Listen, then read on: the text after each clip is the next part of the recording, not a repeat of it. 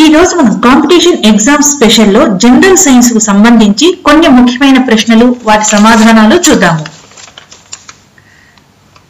దేనిని laughing gas అని అంటారు. Nitrous oxide. ఆకాశంలో ఎర్రగా కనిపించే గ్రహం ఏది? అంగారకుడు.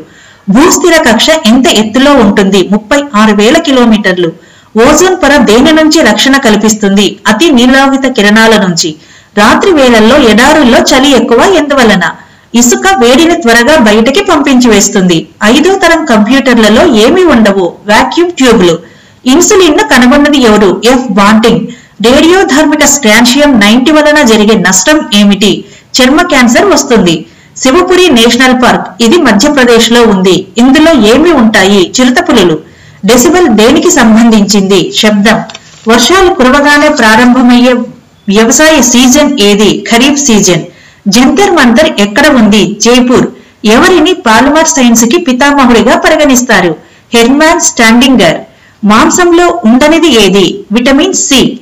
వాహనాల హెడ్ లైట్లో దేనిని వాడతారు? Concave mirror.